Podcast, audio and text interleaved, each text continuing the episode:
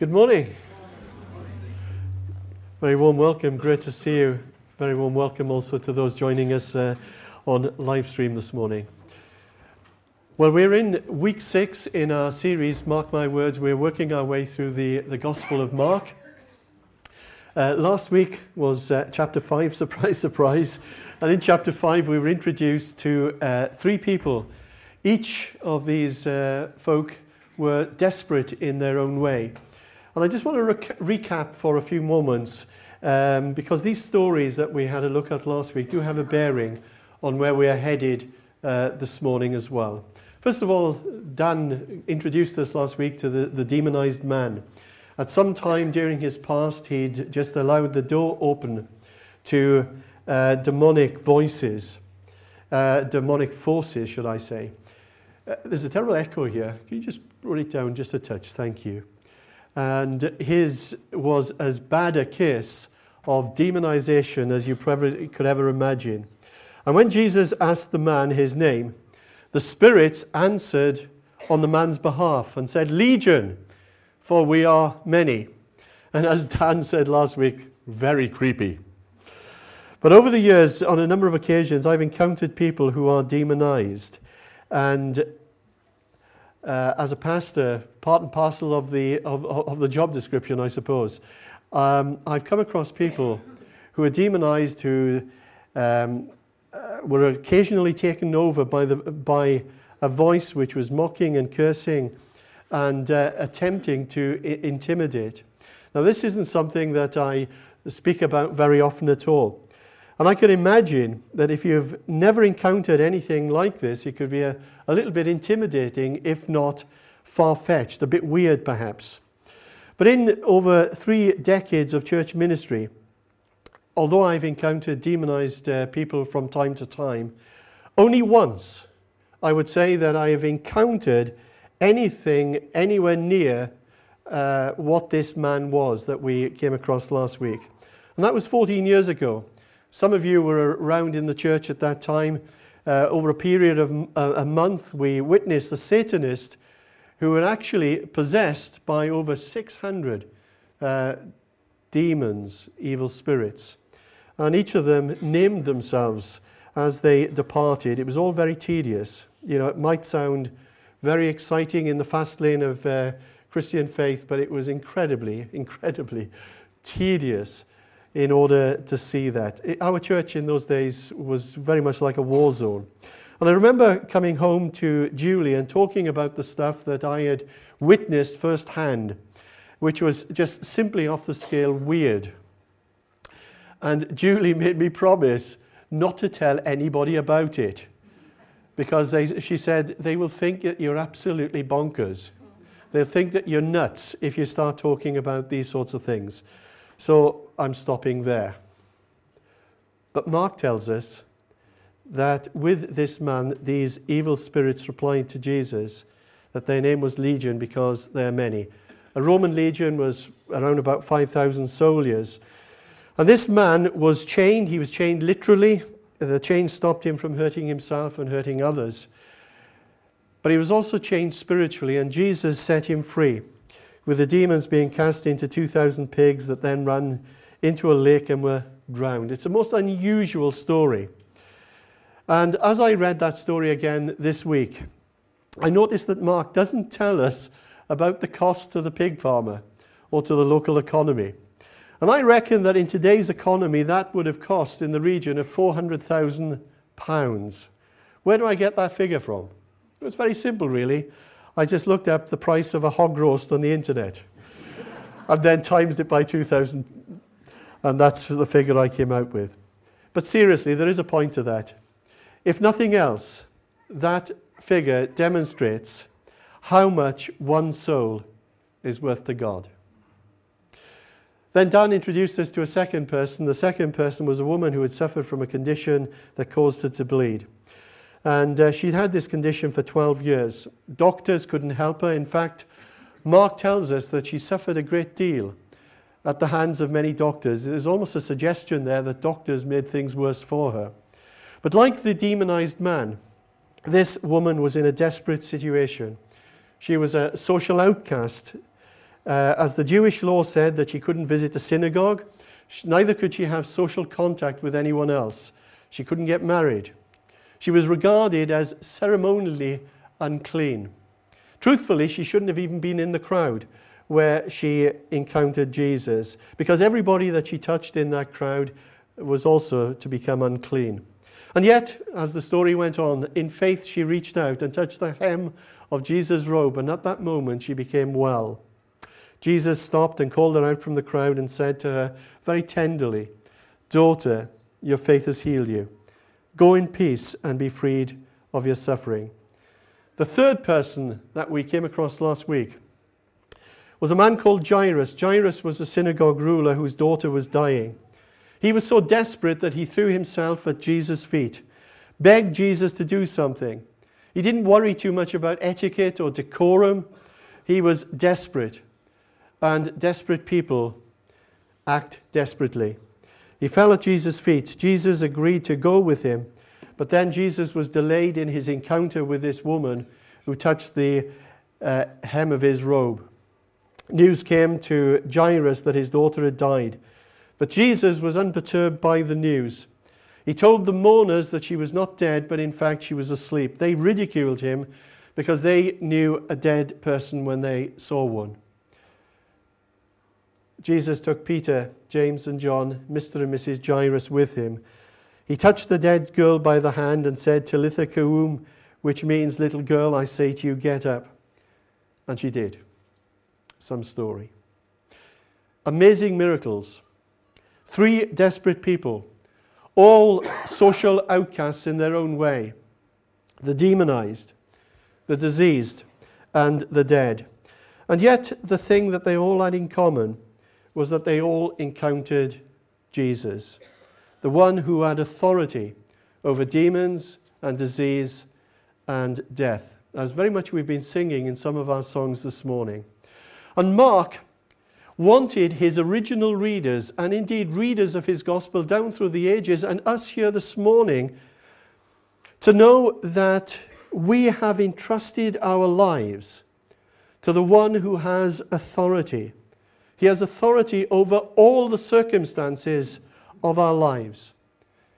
He wants you to, this morning to know that He's in control, He's in charge, and that our lives are not in the hands of fate, they're not in the lap of the gods, but our lives are entrusted to the hands of Christ.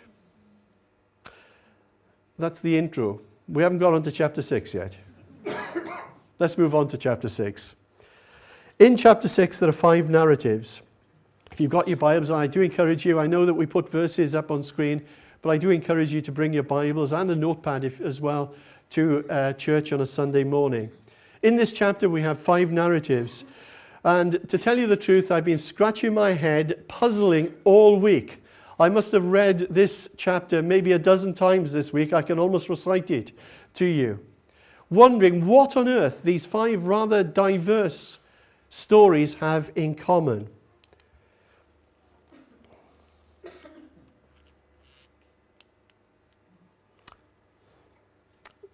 Firstly, Jesus not being honored in his hometown of Nazareth. Secondly, Jesus sending out his disciples two by two. And then we come across the story of the beheading of John the Baptist by Herod. And then, fourthly, the feeding of the 5,000. And then, finally, Jesus walking on water. And uh, as I say, I've read through this many times this week, and I think that there is a theme. Uh, perhaps it's not obvious at first reading. And the theme is responses to Jesus. So let's read the first six verses of this uh, chapter and see where we go with this. Jesus left there and went to his hometown, accompanied by his disciples. When the Sabbath came, he began to teach in the synagogue, and many who heard him were amazed. Where did this man get these things? They asked. What's this wisdom that has been given him? What are these remarkable miracles that he's performing? Isn't this the carpenter? Isn't this Mary's son and the brother of James, Joseph, Judas, and Simon? Aren't his sisters here with us? And they took offense at him. Jesus said to them, A prophet is not without honor except in his own town, among his relatives, and in his own home. He could not do any miracles there, except lay his hands on a few sick people and heal them. He was amazed at their lack of faith. What an incredibly sad story. We've just been told in the previous chapter that the leader of a synagogue and an outcast woman, and even the demons, had a more accurate appreciation of Jesus than those people from his hometown. Those people, perhaps, who should have known them best. Isn't this the carpenter? That wasn't a compliment, by the way. They were just simply pointing out that Jesus had no formal theological training. He had not been a disciple of any rabbi, and much less had he been a rabbi himself. Isn't this Mary's son? Again, this was not a compliment. In Jewish society, a man was always described as the son of his father, even if his mother was a widow. Isn't this Mary's son? was meant to be an insult to him. There might have even been rumors circulating about the legitimacy of Jesus' birth. Isn't this Mary's son? And the brother of James, Joseph, Judas, and Simon. Aren't his sisters here with us? Jesus had been in Nazareth, growing up there from childhood for a long time to the age of about 30. He was known in that town. He grew up amongst them. But then Mark writes, and they took offense at him. Now, the word that Mark uses in the Greek, which uh, is New Testament uh, language, which um, uh, Mark uses here in his gospel, is the word scandalizo, from which we get our English word scandal or scandalized. So these people in his hometown were absolutely scandalized by Jesus. They were totally offended by him. But why offended? Well, Mark doesn't actually provide us with too many details. If you go into Luke's gospel, Luke tells us more than Mark does about this. Luke tells us that Jesus made a visit to Nazareth. We're not entirely sure whether it was on this occasion or on a previous occasion, because sometimes the gospel writers um, they, they aren't always chronological in what they uh, share with us. But Luke tells us of Jesus going to Nazareth, and on the Sabbath, he read from a scroll of the prophet Isaiah. It's a well known passage to all of us, taken from Isaiah chapter 61, verses 1 and 2, where Jesus read these words The Spirit of the Lord is on me, because he has anointed me to preach good news to the poor. He has sent me to proclaim freedom for the prisoners and recovery of sight for the blind to release the oppressed, and to proclaim the law, year of the Lord's favor. Jesus rolled up the scroll and sat down. And then Luke says, The eyes of everyone in the synagogue were fastened on him. And he began by saying to them, Today the scripture is fulfilled in your hearing. But what did he mean? Who was Isaiah prophesying about? And then Jesus says that this passage, this passage written many centuries be- before by Isaiah, was all about himself. Luke tells us in his gospel that everybody spoke well of Jesus in Nazareth. at least they did so at first. After their initial response, they started asking questions. Isn't this Joseph's son? I think it was a little bit politer than asking, Is this Mary's son? But there was still a sting in those words. Basically, what they were saying to Jesus is Jesus, who do you think you are? We've heard about this name that you're making for yourself. We've heard about the miracles that you're performing in other towns and cities. But around here, you're still that kid that we knew. You're still Jesus. And as we all know, and it's a, uh, a phrase that we often use, familiarity can breed contempt. Jesus then told them that no prophet is accepted in his own town. Now, if Jesus had stopped at that point, things might have been okay for him. But Jesus didn't stop there, and you can look at this in Luke chapter 4. Jesus then went on to say and remind them of two Old Testament stories. the first was about the prophet Elijah, who, in years of famine at that time in Israel, wasn't sent to a widow in Israel to perform a miracle for her, but he went to a despised Gentile, the widow of Zarephath. And then Jesus told a second story. He told a story about there being many lepers in Israel in the time of Elisha, the prophet. But Elisha didn't heal any of those from Israel. He healed a leper named Naaman from Syria. And the point that Jesus was making by this is that God chose to work where he witnessed faith, not according to geography, not according to national boundaries, but wherever he saw faith, he acted. Now, the people that heard this, these people of Nazareth that we're reading about from Jesus' hometown, were absolutely furious and they drove Jesus out of town. Now, Mark doesn't tell us those stories that Luke tells us in his gospel. Mark just tells us that the people were offended by Jesus, that he, that he was uh, a scandal to them. But Mark does tell us something that Luke doesn't tell us. And he says that he, Jesus, could not do any miracles there except lay his hands on a few sick people and heal them. I don't know about you, I smiled when I read that actually. If I saw just a few people, sick people being healed when I prayed for them, I would call it a result. But Mark doesn't. He could only do, uh, he could not do any miracles there except lay his hands on a few sick people and heal them. And then Mark continues by saying that he was amazed at their lack of faith. Now, I question for a moment what does Mark mean by saying this? Was he saying that Jesus was unable to heal? Was he saying that Jesus was utterly reliant on their faith in order to do a miracle?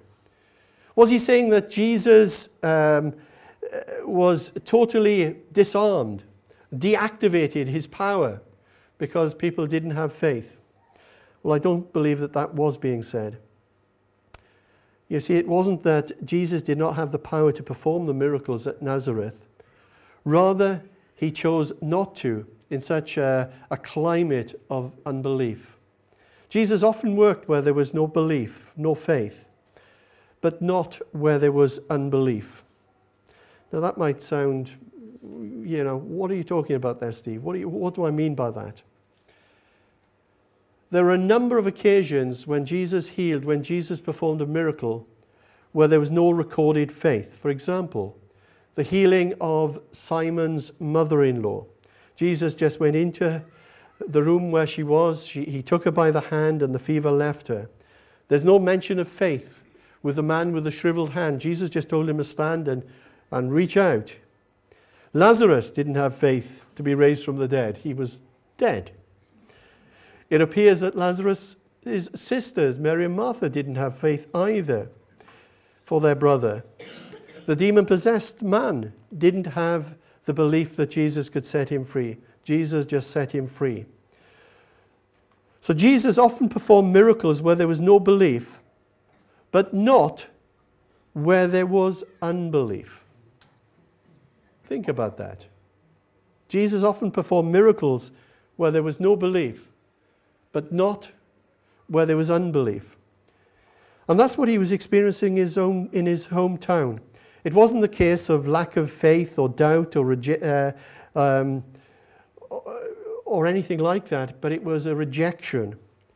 It was a determination to oppose him and even a desire to kill him. Mark then goes on to tell us in verse 6 that he, Jesus, was amazed at their lack of faith. The King James Version of the Bible says that he marveled at their unbelief. There's only two instances in the Gospels where we are told that Jesus uh, was amazed.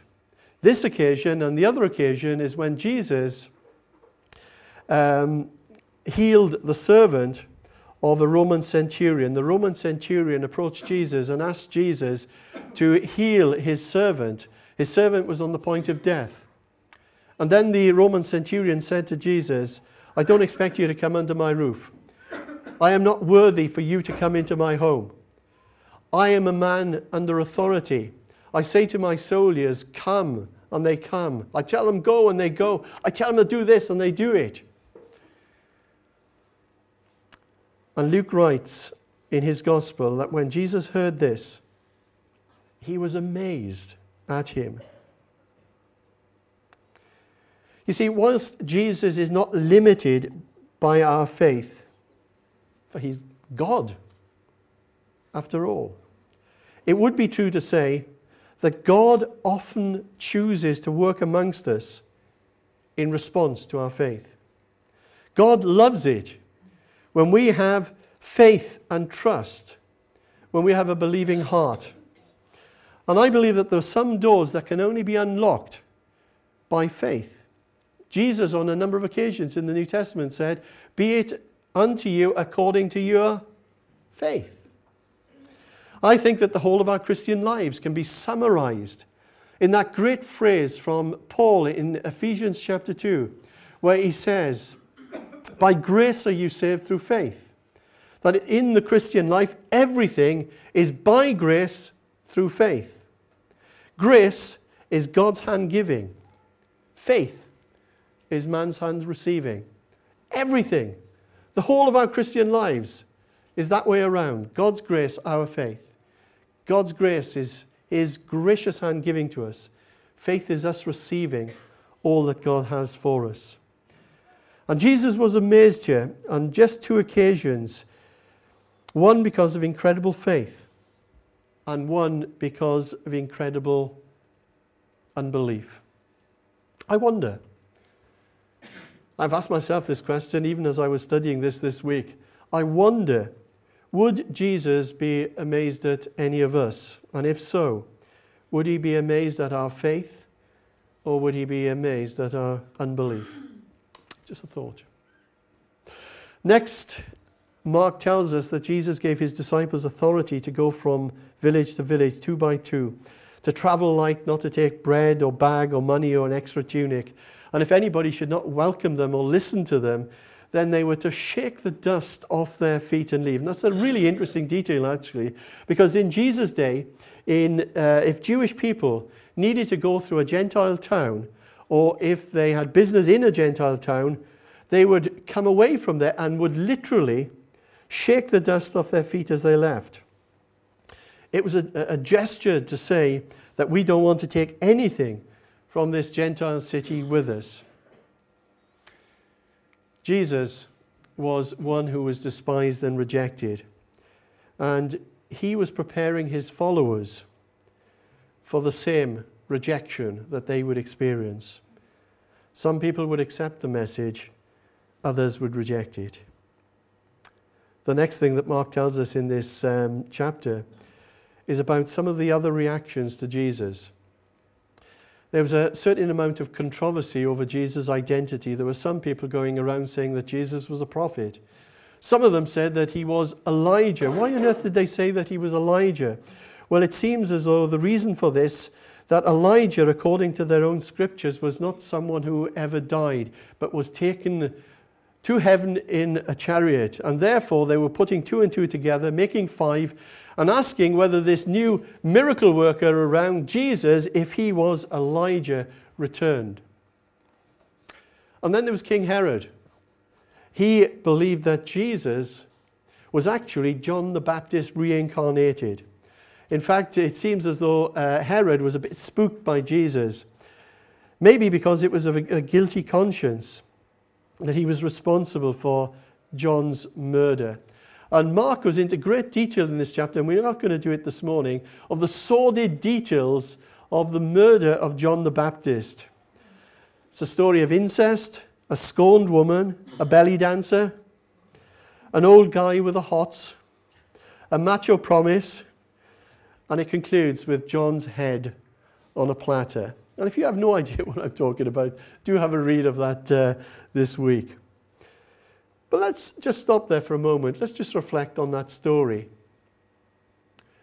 What do you think that this story of John the Baptist's murder will have said to the persecuted believers that Mark was writing to?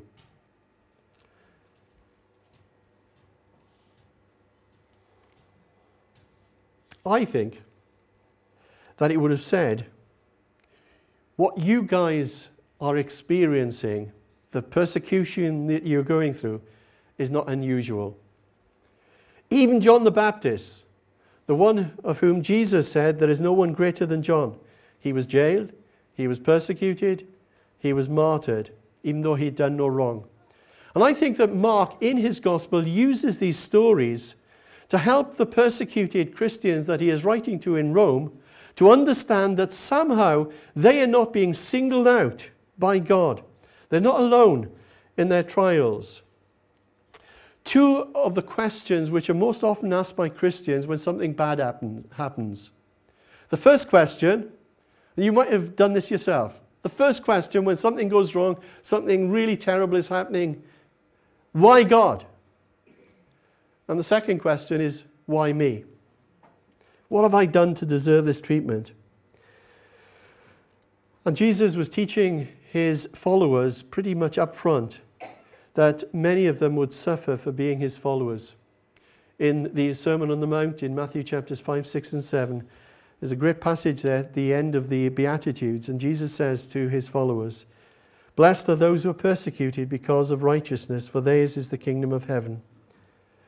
Blessed are you when people insult you, persecute you, and falsely say all kinds of evil against you because of me. Rejoice and be glad, because great is your reward in heaven. For in the same way they persecuted the prophets who were before you. Now, this is a very, very long chapter. There are 56 verses in this chapter.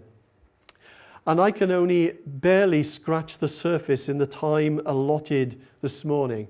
So I do encourage you Go home, prayerfully reflect on these words over the next few days, and when you come together again in your life groups this week, or perhaps you're meeting with just a, a, another friend, Christian believer, so that you can talk about these things. But Mark, let me just uh, very quickly touch on two further stories that Mark includes, and then I'll draw things together.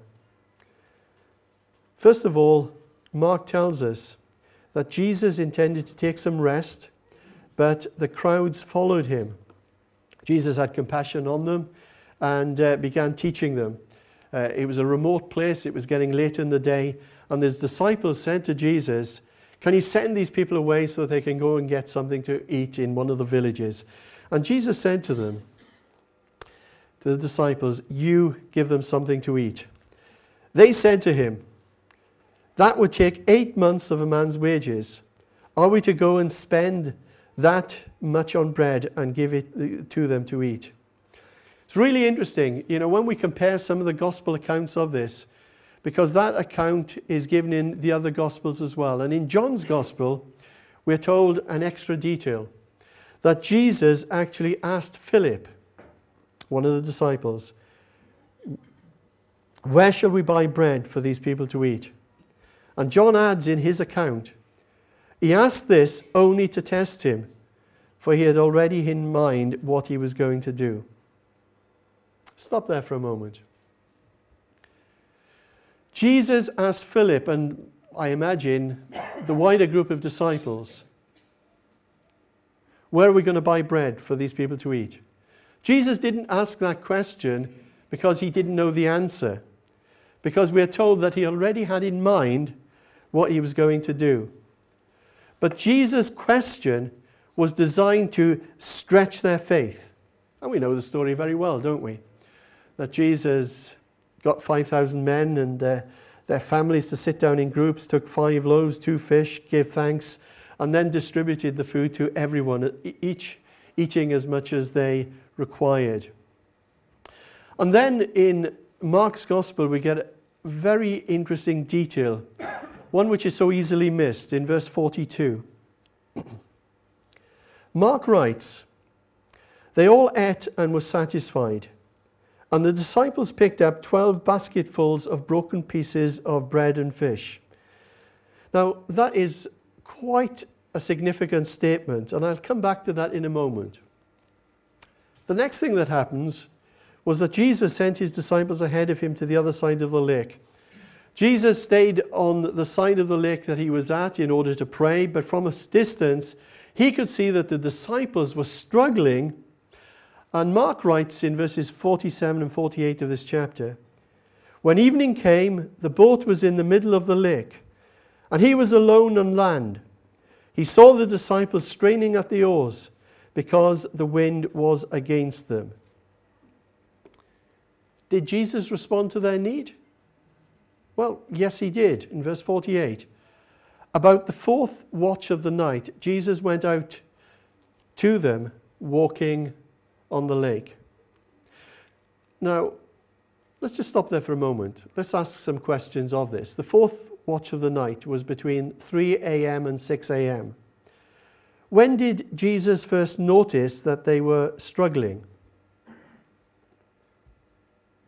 It was in the evening, probably the first watch of the night, between 6 p.m. and 9 p.m.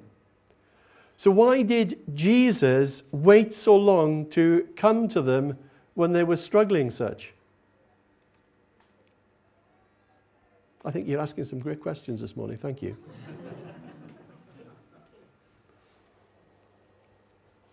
maybe, just maybe it was for the same reason why Jesus asked them how they were to feed the crowd to test them, to stretch their faith. As someone once said, divine delays are not necessarily divine denials. Rick Warren says the situations that will stretch your faith most will be those times when life falls apart and God seems nowhere to be found. How many of you have experienced some of those times? Yeah? I have. I'm sure you have as well. The situations that will stretch your faith most will be those times when life falls apart and God seems nowhere to be found. And the stretching of our faith, we don't like it, but it's for our strengthening. I saw a great poster the other day. It said um, in great big uh, letters, stretch marks, and then in smaller print, trusting God when your faith is tested. It's a song that we sing in this church. Spirit, lead me where my trust is without borders. Let me walk upon the waters wherever you would call me. Take me deeper than my feet could ever wander and my faith will be made stronger in the presence of my Saviour.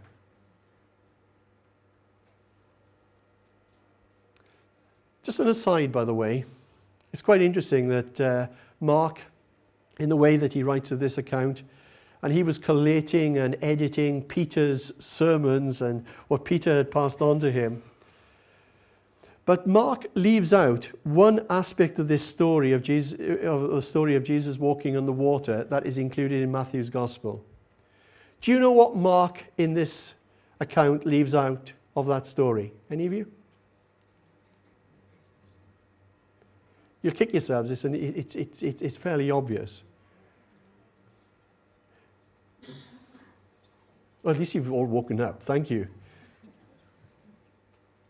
He doesn't tell us about, Jesus, about Peter getting out of the boat and Peter walking on water and Peter then sinking. And maybe Peter, who passed the information on to Mark, didn't want to include this either because he didn't want to be exalted for walking on the water or he didn't want to be humbled for sinking. I don't know. That's an interesting uh, aside. But there's more. The disciples saw Jesus walking on the water and freaked, as you would. They thought it was a ghost. And then Mark tells us this in verse 50 and 52. Immediately he spoke to them and said, Take courage, it is I. Don't be afraid. Then he climbed into the boat with them, and the wind died down. They were completely amazed, for they had not understood about the loaves, their hearts were hardened. What on earth do loaves and walking on water have in common? What's the connection here? The answer, I believe, is that these disciples had only just witnessed Jesus' miraculous power. The fact that he had fed a crowd of 5,000 men plus women plus children on two fish and five loaves. And the disciples had 12 baskets full of food left over that they took on board with them. Just think about that. In this boat, at the disciples' feet, they had the tangible evidence of Jesus' provision and power. Yet, when it came to the next trial, they panicked, they lost courage. They seemed almost to forget everything that Jesus had shown them and taught them. Let's come into land. Guys, if you'd like to come back, that would be brilliant. I said right at the start that this chapter is all about responses to Jesus. In contrast to the amazing faith of Jairus and the woman in the crowd who trusted in Jesus, the people from his hometown were absolutely scandalized by him. This, this carpenter, this Mary's son. Mark also tells us that some people were saying that Jesus was a prophet, maybe Elijah. Herod thought that he was John the Baptist reincarnated. But perhaps the greatest challenge of this chapter is the response of Jesus' disciples to him. A few weeks back in chapter 4, we remember the story of Jesus stilling the storm out on Lake Galilee. And the disciples on that occasion said, Who is this? Even the wind and the waves obey him. But even now, after witnessing many more miracles, the setting free of a demonized man, the healing of a woman in the crowd, the raising of Jairus' daughter from the dead, the feeding of 5,000, they still didn't really get it or realize who was on the boat with them. and this morning, I'm just asking myself that question Are we on times any different to what they are? Am I any different? You know, we thank God in our lives for the amazing ways that He has delivered us, or give Him thanks for the amazing things that He has done. We give testimony to that effect. And yet, when the next trial or challenge comes along, do we again falter in our faith and question His ability and His faithfulness all over again? In his town of Nazareth, there was a, a familiarity that bred contempt. And I think that unbelief can act as a barrier to Jesus working amongst us.